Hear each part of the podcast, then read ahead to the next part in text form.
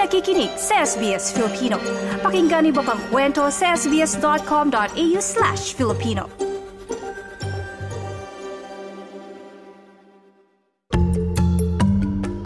Trabaho, visa at iba pa.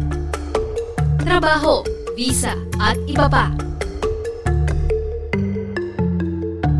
Dalawang bagong balita ang kaugnay po sa immigration sa estado ng Victoria ang inilabas. Nako, magandang balita po ito. Eh, ang una po dyan, ito po, paking makinig tala na yung mga taga-Victoria dyan. Lahat po ng mga onshore migrants o mga naninirahan na migrante sa Metropolitan Melbourne ay maaari nang mag-apply para sa Skilled Regional Visa.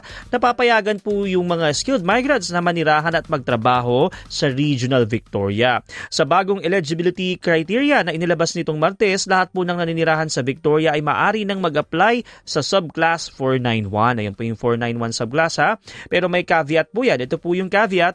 Ang lahat po ng onshore applicants na naninirahan sa labas ng Regional Victoria na nais mag-apply sa 491 sa Victoria ay kailangan pong lumipat para manirahan at magtrabaho sa designated regional area. Sa kasulukuyan po kasi may may, uh, may 1,508 na intending migrants ang nakatanggap ng nomination mula sa Victorian government mula July 1, 2022 hanggang February 20 uh, February 28, 2023 para sa Skilled Work Regional Visa o ngayon yung subclass 491. Pero ang uh, malayo po yan sa pro rata na 3,400 places. Ibig sabihin mara, um, uh, kinukulang pa ng uh, kulang-kulang uh, lab, uh, 2,000 ano? Kaya marami-rami no. Kaya pwedeng pwede na po yung mga nasa Metropolitan Melbourne o nasaan man bahagi ng regional uh, ng, ng Victoria na makapag-apply doon sa skilled regional visa. At ito naman yung ikalawang balita, eh makinig na kayo ha. Lahat po ng skilled visa applicants na may eligible health teaching o social service occupation ay maaari na mag-apply para sa fast track nomination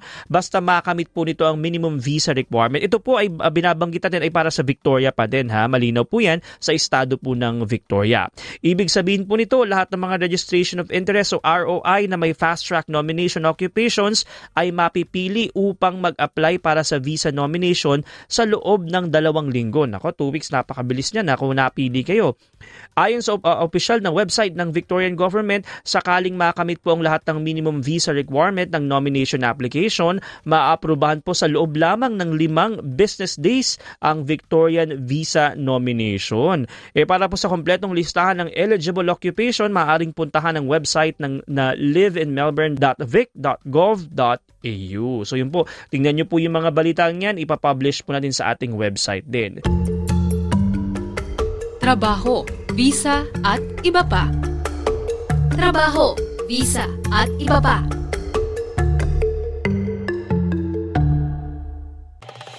Nice yung bang makinig na iba pang kwento na tulad ito?